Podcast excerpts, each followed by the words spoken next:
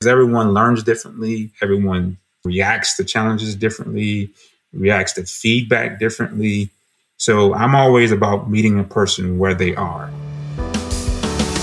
You're listening to the Building a Coaching Culture podcast. If you need to compete and win in the 21st century labor market as an employer of choice, this podcast is for you. Each week, we share leadership development, coaching, and culture development insights from leading experts who are developing world class cultures in their own organizations. And now, here's your host, J.R. Flatter.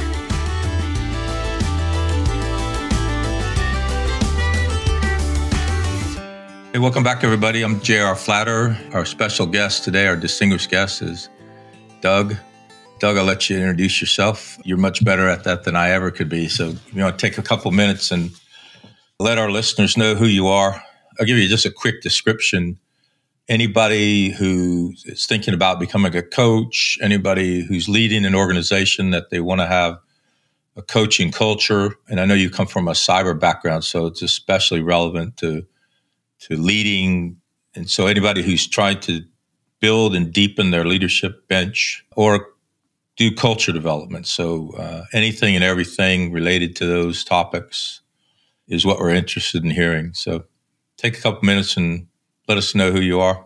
Thanks, JR, and thanks for the opportunity to to participate today. I, I greatly appreciate the invitation. So a little bit about myself. I am a uh, Marine veteran. I uh, served 27 years in the Marine Corps, primarily was in the uh, communication and information uh, system space. Later in the the latter part of my career, started to get more deeper into cyberspace as I saw that was the way that the uh, kind of the, the, tech was going. I've been throughout my Marine Corps career in several leadership positions. Started off as a platoon commander, leading small units, and then throughout the latter part of my uh, career, leading Marine Corps Cyberspace Operations Group, which had over a thousand government civilians, Marines, and contractors globally dispersed. I transitioned, retired in the August of 2020, and went to work for VMware for a year. There, you know, between the transition, you go from you know leading large groups of Marines to being an individual contributor. Different experience there.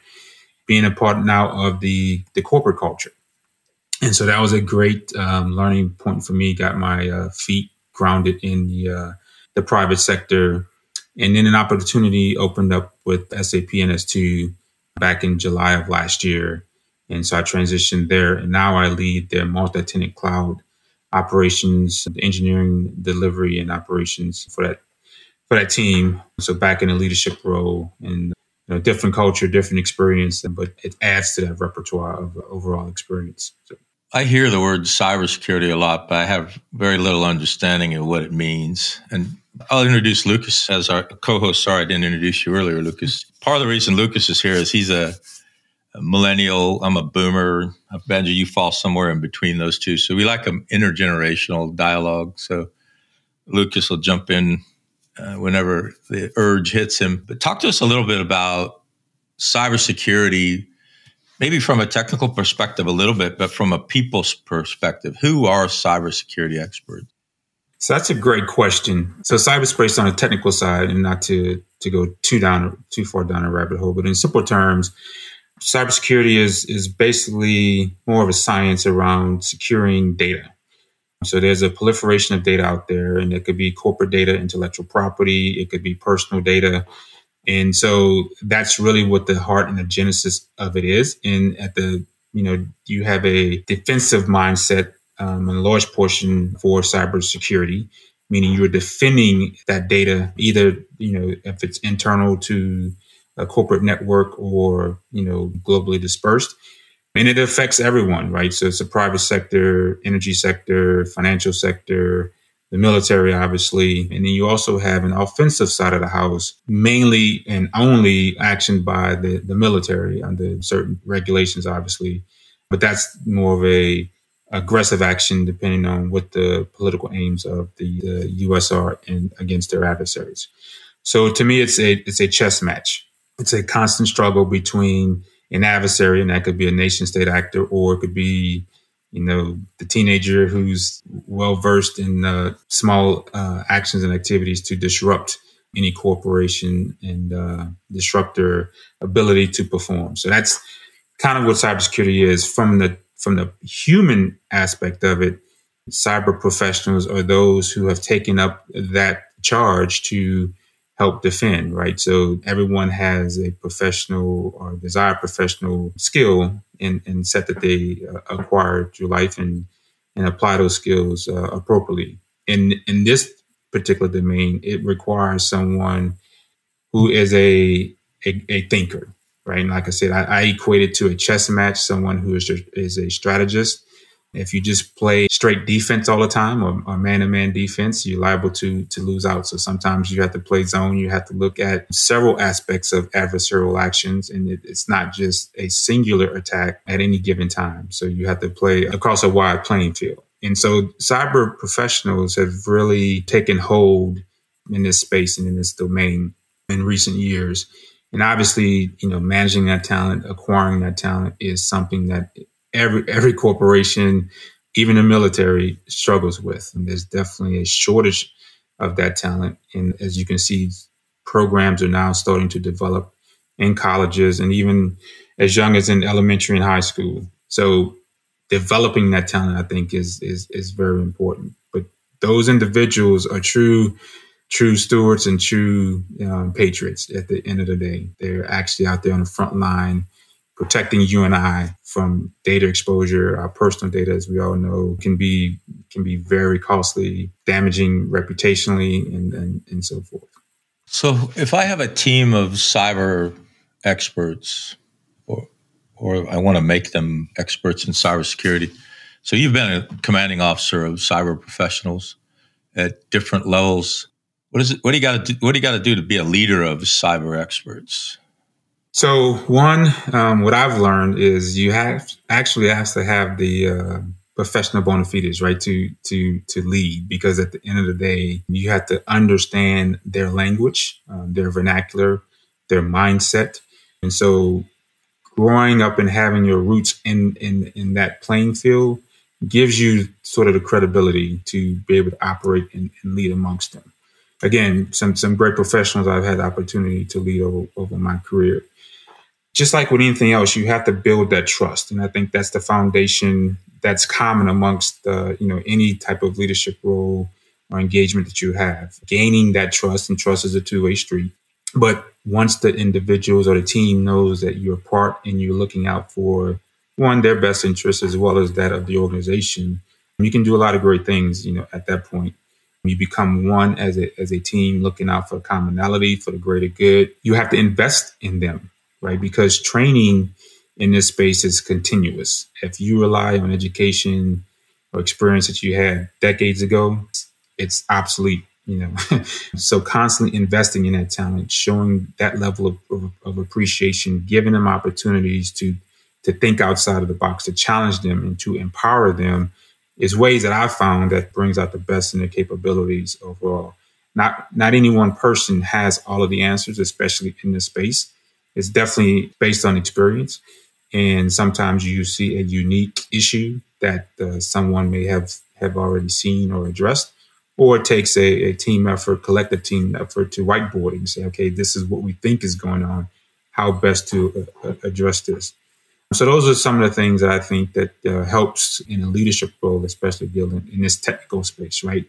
Building that trust, empowering the team, and investing in them, right? Showing them that that you do value what they do because a lot of it is behind the scenes.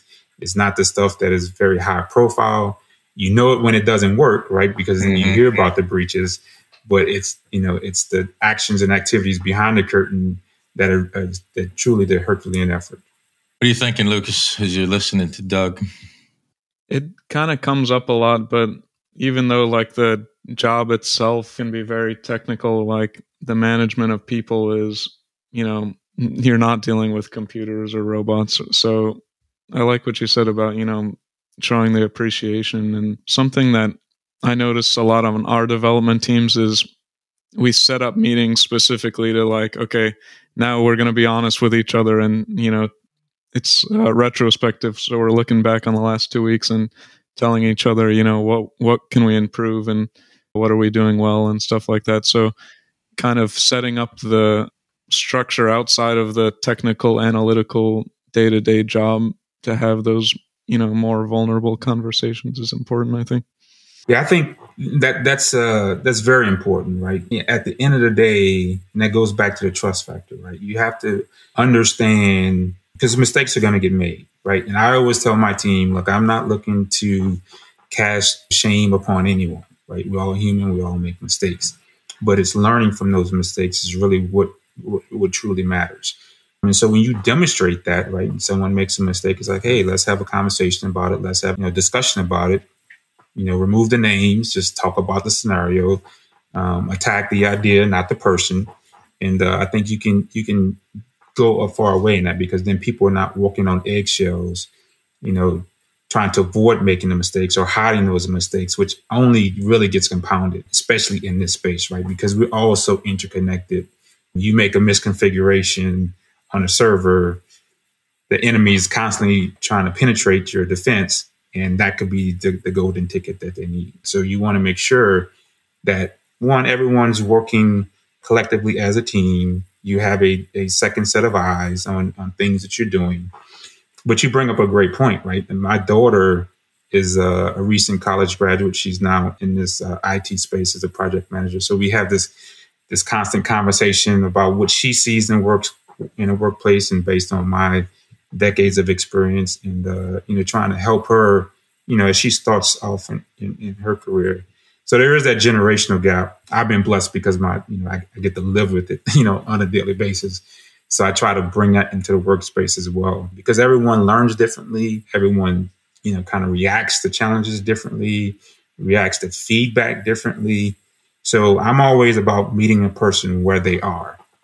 And that means where they're in life, you know, what their family dynamic is, what their personal dynamic is, you know, those challenges that they may have going on, what their career aspirations are, and trying to facilitate that for them so that they can achieve the ultimate success that they're trying to to go after. So you're now in the corporate world in a pretty big company.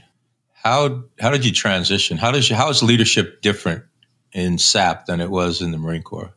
I get uh, asked that question a lot, quite honestly. The, the leadership fundamentals are the same. It's the environment that has changed in the way you go about executing those leadership principles and traits that, that I learned in the Marine Corps.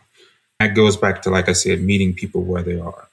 In the, in the Marine Corps, it's it's very hierarchical. Uh, when an order is given, there's really not much room for feedback. You know, that information is gathered beforehand, but once a decision is executed, um, given, it's immediate obedience to orders, right? And so that's the discipline approach that is permeated throughout the, in the military, which is an absolute necessity. In corporate America, what I've found is it's it's it's sort of the same, but I have to approach it differently transition during COVID, so that's that's always you know been a challenge. You know, not having the face to face interaction and and building that human dynamic. They're looking for the same leadership, right? They want to know that the person that that's responsible for their well being and uh, their care and feeding, you know, what their promotions look like, what their pay structure looks like, you know, all of those things matter to them. I still do the same thing that I did in the Marine Corps. It, it's a conversation you know, we call them one-on-ones in in in in civilian world. Counseling's in in the military. Um, I still do those on a regular basis so that I can stay in touch and in tune with where that person is and what they're trying to uh, achieve. So it's that level of empathy that you know carries and transcends from my time in the Marine Corps. And I can't expect to you know just give a direct order and there not be some questions or, or feedback. So I've had to adjust myself in that mindset as well. But that has helped me grow as an individual as well. Because we all have blind spots, and my team has has uh, been great. They know that I'm transitioning, so they don't necessarily expect me to know all of the aspects by which they've grew up in their decades of experience in this environment. But they know that I you know have the leadership potential right i'm a, I'm a lifelong learner I'm, I'm willing to roll up my sleeves and and assist in any and all efforts so you know, when we do get on troubleshooting calls i'm listening and i'm learning and i'm asking you know pertinent questions you become part of the team, right? And, and, and not a, a blocker of sorts. So I have, you know, that, that those principles and traits that I've learned in the Marine Corps, I've applied them. I, again, it's not as straightforward and direct. Sometimes it has to get to that, to that point, right? Like, you know, hey, I'm looking for input, but once the decision is made, but the same principles, right? I don't go to my team and say, hey, the boss says we have to do this.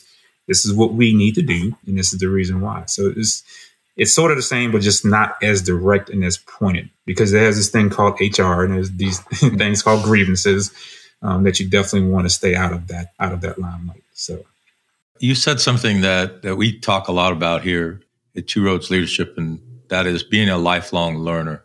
What does that mean in real terms to be a lifelong learner?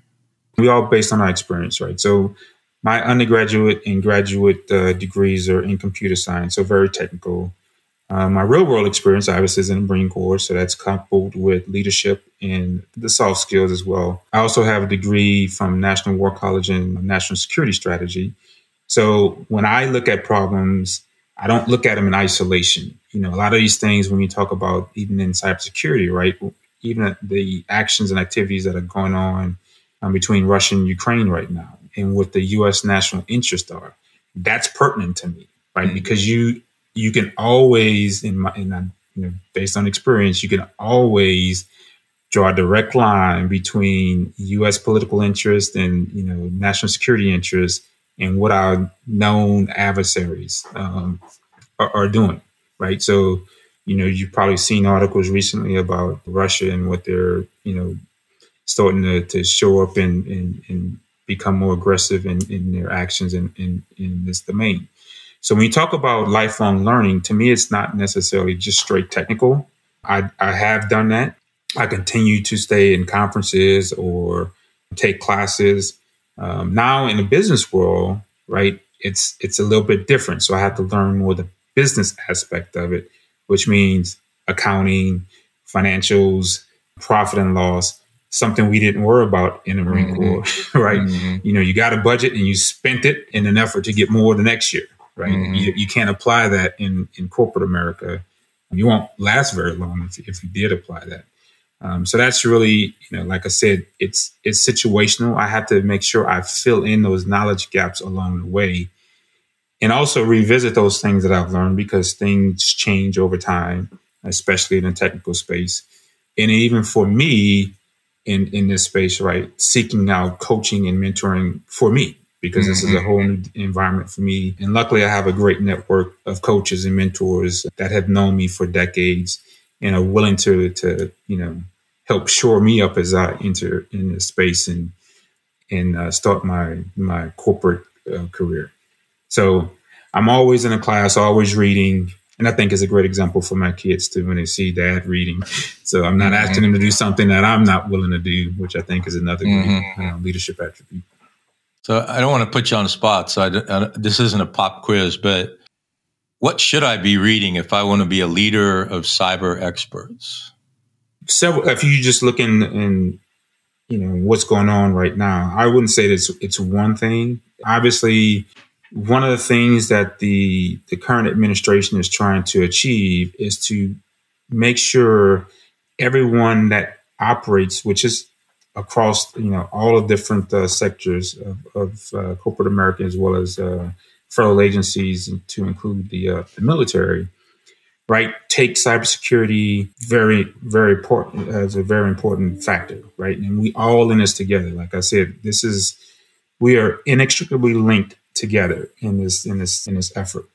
So I think what the the administration um, has done, you know, fairly good job leaving politics aside, but has really, you know, given some great guidance to the federal agencies about zero trust and a zero trust mm. architecture, right? So what that means is, you know, the the normal the old paradigm was, you know, you get your credentials, username and password, you get access to the network, and you kind of go unfettered, right? I mean, you, you do what you need to do, but sometimes folks will creep outside of their role and and and, and that sort, right? But what that allows is for an adversary who gets into that network to gain those those credentials, escalate privilege, move laterally throughout the network, right? So zero trust means exactly that. You trust no one, right? And you constantly checking those credentials to make sure that it's it's matched against the roles that they're you know, supposed to have.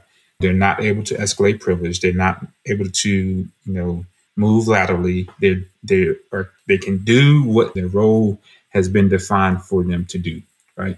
So if you can get, you know, well versed in what that architecture means in that what that mindset means, because it's not a, it's not a uh, like a tool. It's not something you know. Someone walks up to any organization say, "Hey, I have your zero trust here, mm-hmm. you know, ready to sell you."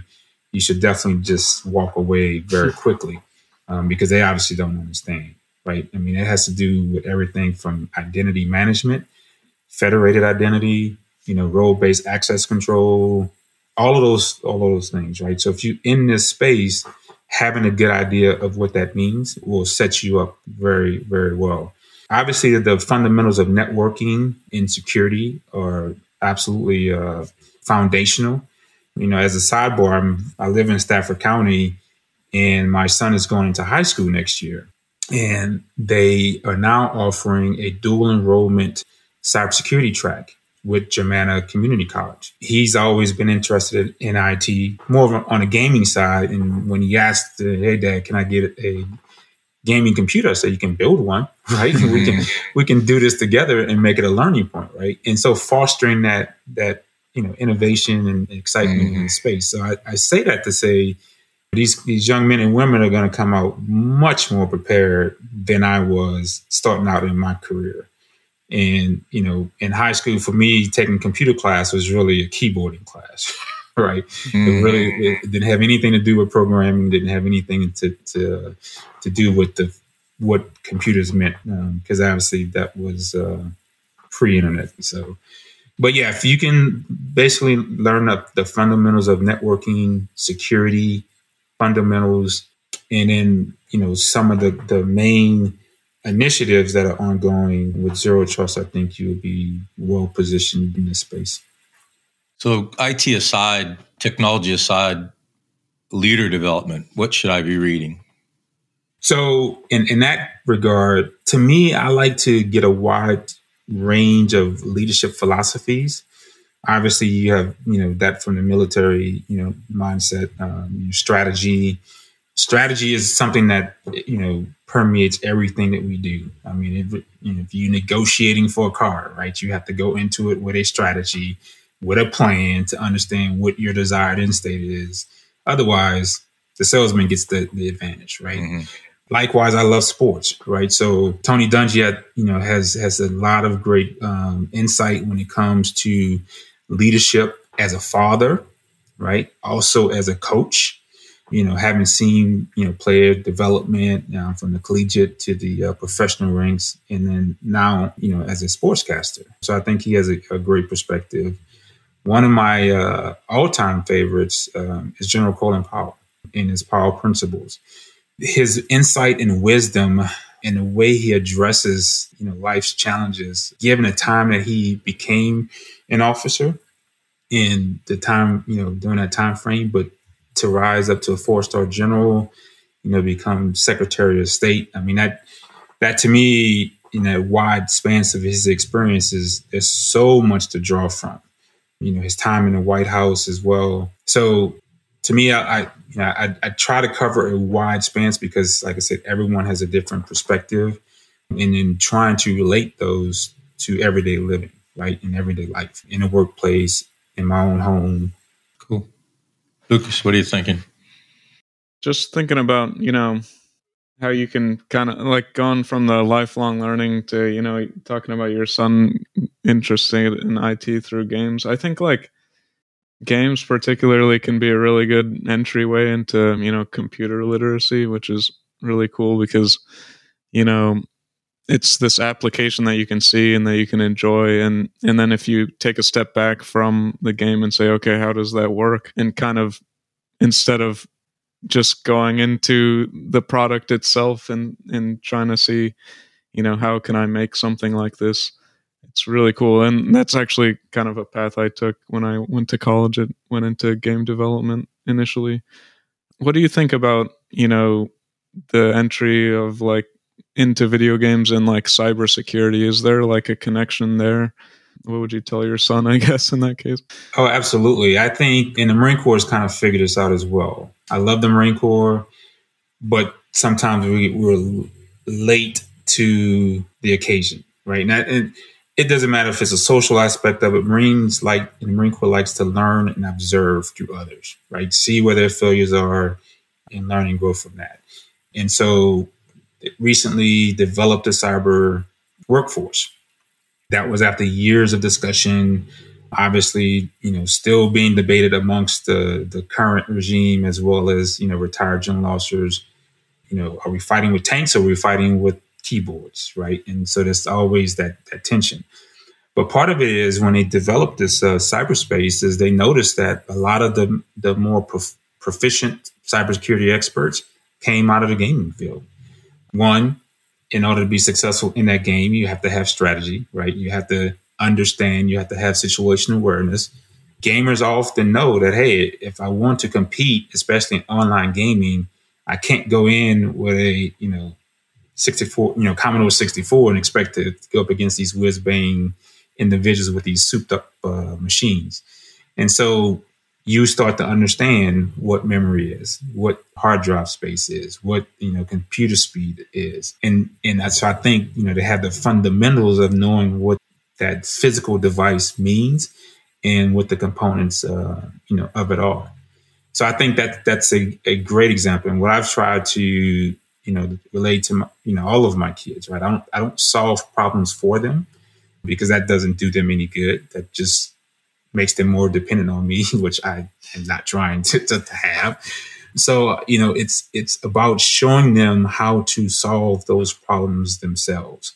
My other son, who's getting ready to graduate next month from Embry-Riddle, has loved aviation since he was five. I mean, he told me he wanted to be a pilot, but that meant that, hey, son, you know that that's very, you know, science intensive, right? So that means you need to be taking these classes, math classes. It's just not about the joy of going out there, you know, with a joystick, but also very mechanical. And so he's, you know, developed a love of, of you know, working on on cars and and having that mechanical mindset. So that's what I try to do as you know, try to figure out where their desires are and help foster that to help build that. And you know, likewise in in, in the work, workplace as well. But I think gaming, even for my uh, older son, who's now getting ready to graduate as a pilot, he spent a lot of time, you know, landing, you know, aircraft, you know, aircraft on aircraft carrier gaming wise. But that has made him very proficient in his academics, right? And as well as his flying experience. People sometimes are opposed to gaming I think too much of it, too much of anything is not a good thing, but sometimes it can be used as an incentive. And it's how you apply that to to continue to motivate, um, especially youthful individuals. You're not going to do away with it. Um, otherwise, you're just going to have a rebellious you know, individual that's going to sneak around and do it. So, so I heard you mention a few minutes ago. I was real happy to hear you mention this coaching, being coached, knowing coaches, understanding coaching Talk to us a little bit about that, your appreciation for that, and your knowledge of it, whatever comes to mind. For me, coaching is very personal. And like I tell anyone, you know, that I, it, it's a relationship, right? Just like any other. And it requires the individual who is being coached, right, to have a, a clear understanding of what their desired goals are. Because as a coach, I can only help you aspire to what it is you want to achieve. I can't define that for you. I can help you once you once you've identified that. I can help you develop those things for you, but it it has to be something that you want, right? Uh, the coach can't want it more than the player per se in, in, in this case. But if you want to be a star athlete, we can tell you exactly what it's going to take to get there, right? And provide you the tools in order to capitalize on, on your skill sets. Now, in some cases, you know, what your desire end state is may not necessarily, you know, match reality. So you have to have the ability to have no kidding, honest conversation and dialogue in any coaching situation, right? When I am being coached, I am I am very clear about what it is I'm trying to achieve. I'm very open to the insights and the guidance that is being offered to me. I repeat that back to the individual so they know that I, I am listening and absorbing what it is that they're saying.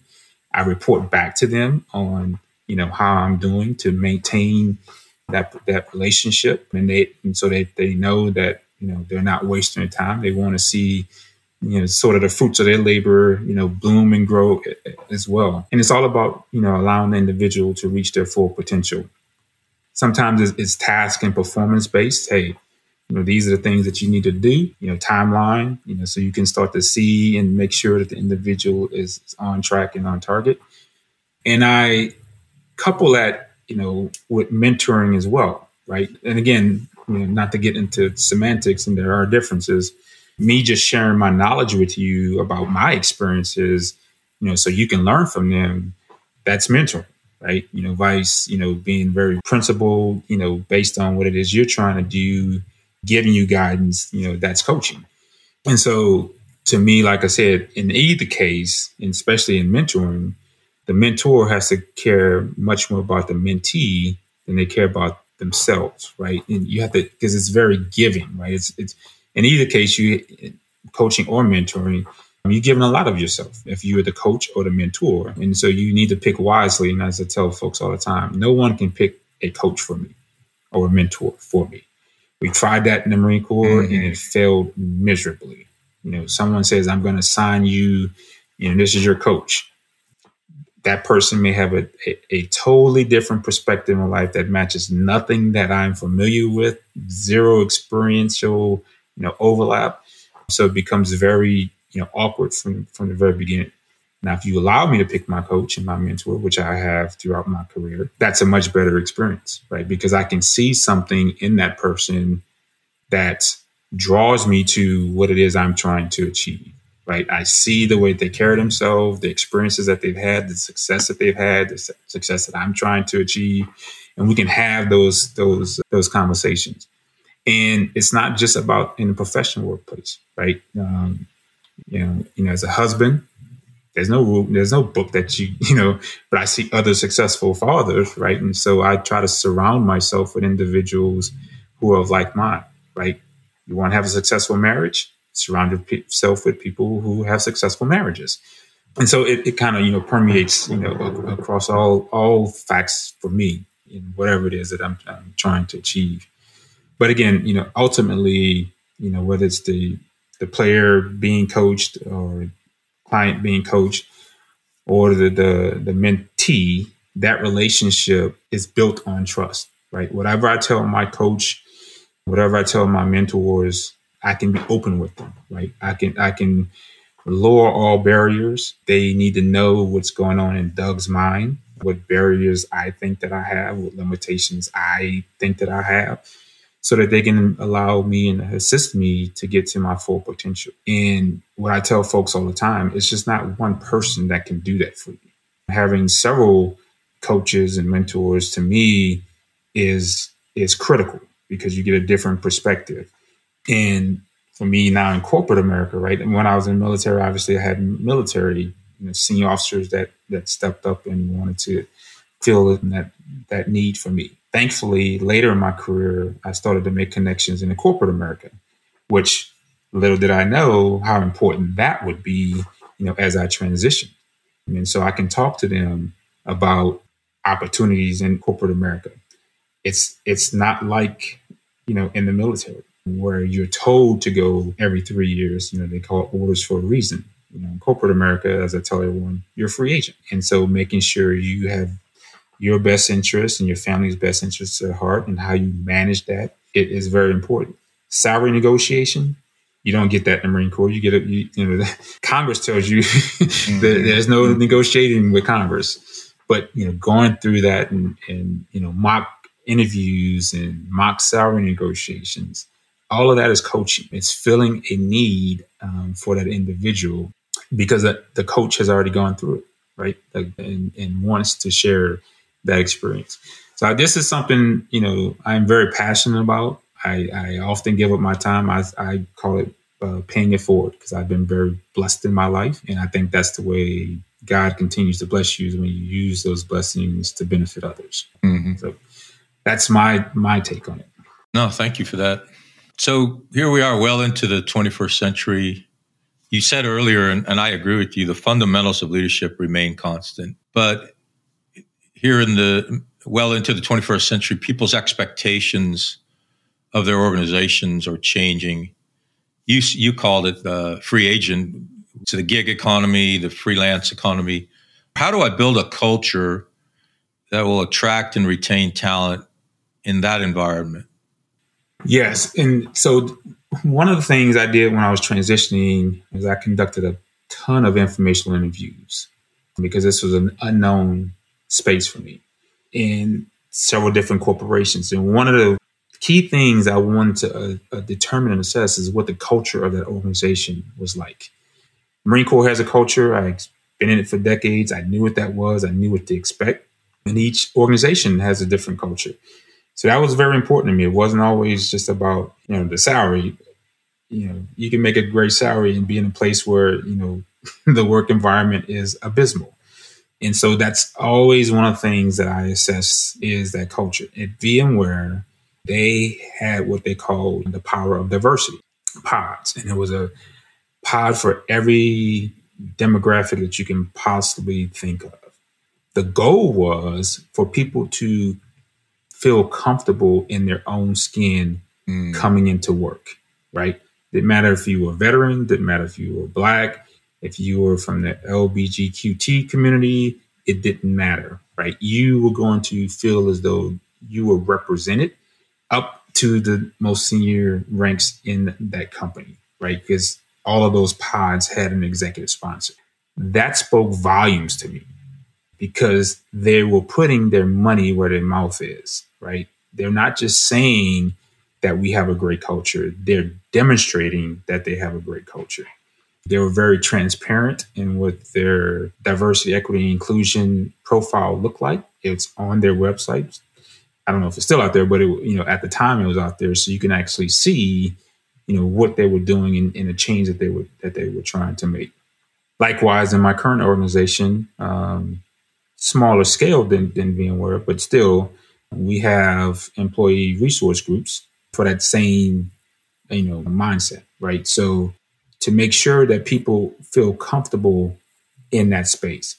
People don't leave organizations. Um, they leave because of bad managers and bad leadership. They're not chasing, you know, a dollar or anything like that. They leave because the environment is not conducive to professional growth and maturation, right? It's not filling that need where they feel valued, where they feel empowered, where they feel valued. That's the reason why people leave. And so if you can create that environment for individuals and make them part of that solution, I think that's a, a winning plan. And so in order to do that, right, you you constantly have to have touch points with your team that you're responsible for. And obviously the more senior you become, you're leading through others, right? So making sure that you know you have a clear plan and vision that everyone understands what you're trying to achieve and what their role in that is, and making sure they understand the importance of their contributions in that effort. Because we're all human, right? I don't think people wake up saying, "Oh, I, I need to work for an accolade today," but it sure is nice when when someone recognizes that, right, and it's unsolicited. So, in I think, in, especially in this day and age where you have a generational, and you described it very early in, in, this discussion, right? You have very, you know, the senior levels of a corporation, and you have young men and women coming out of college, and so that experience and what they're expecting, and you know, the seniors of what they've experienced, you know, going through their corporate career, vice what that young man or woman is expecting. They don't necessarily have the time and the patience to do you know 10 15 years to get to where it is they want to go. Right they want to see some level of gain early on. So understanding that and making sure you know you're in tune to what their career aspirations are i think is very important. So for me i treat people the way i want to be treated right? With dignity and respect compassion and empathy. Those are important. When i have individuals who have you know personal issues you know whether it was their family I take that personally. I check up on them. I check up on to see how their family members are doing. Little things when it's their birthday. Hey, you know, congratulations uh, on achieving another year around their, the the sun, right? Mm-hmm. Um, work anniversaries. It, so it doesn't have to be you know, grand gestures, but when people feel as though, hey, this guy sees me, he recognizes me, that that goes a long way. But yeah, co- companies are definitely poaching talent, and and it's kind of like almost like a re- revolving door sometimes.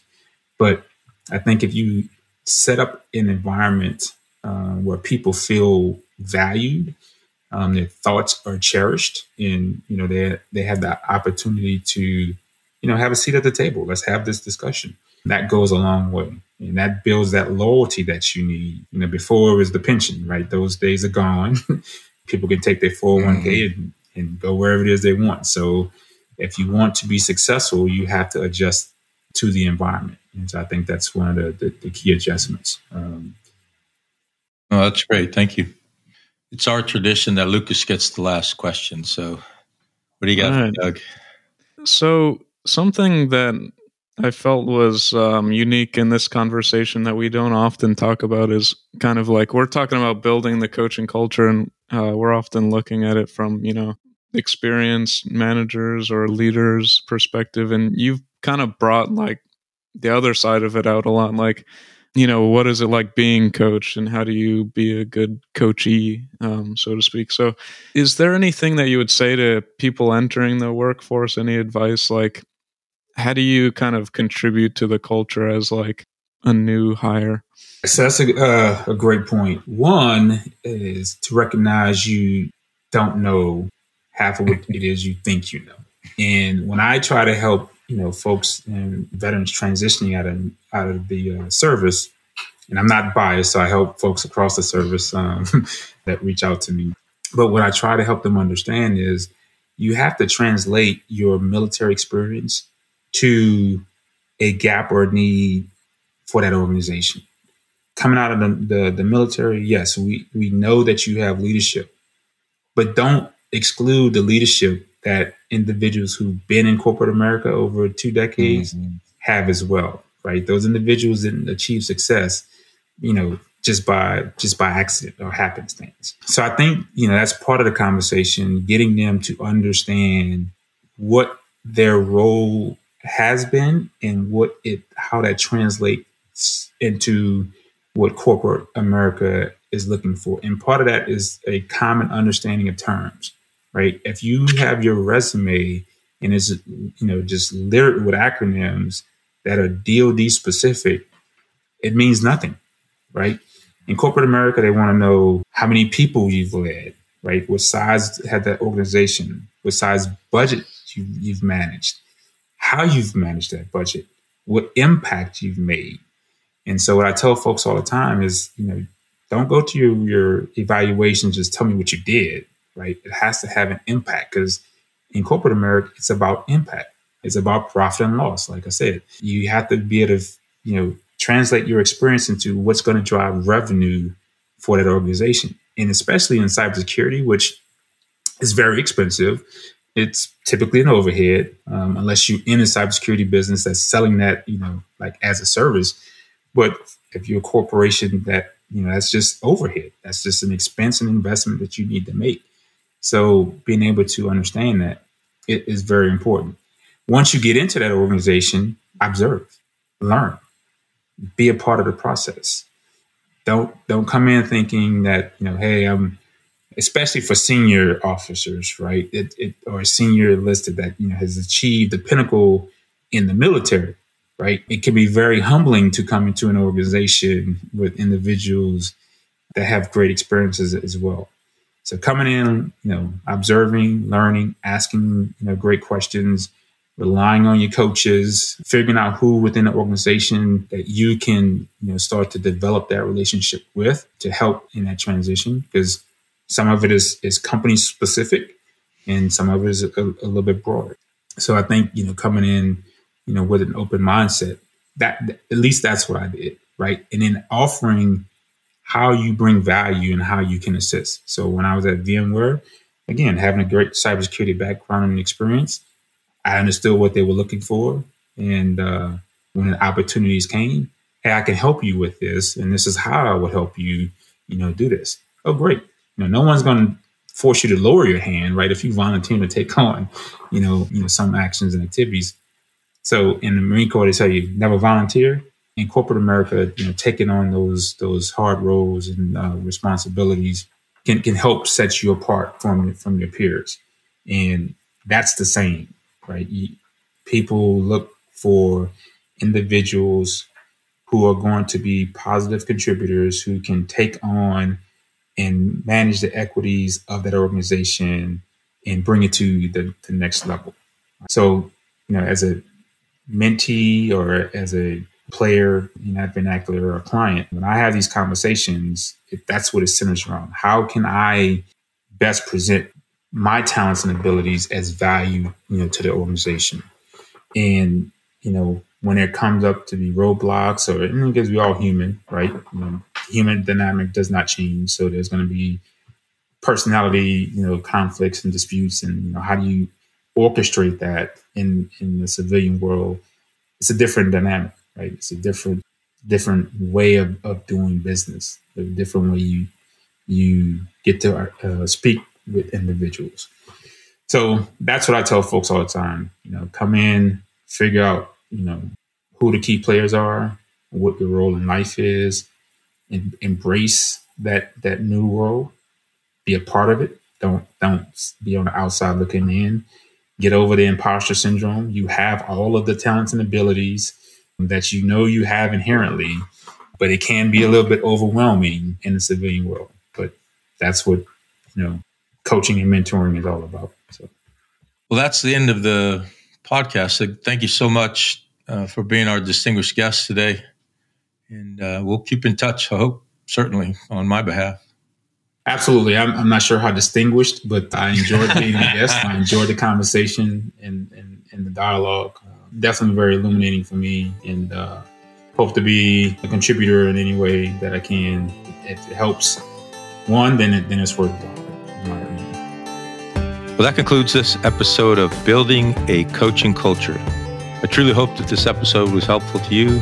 If it was, be sure to follow us wherever you listen to podcasts. Maybe stop and give us a rating or a review and share this podcast with someone who might find it helpful as well. Thanks again, and we'll see you next time.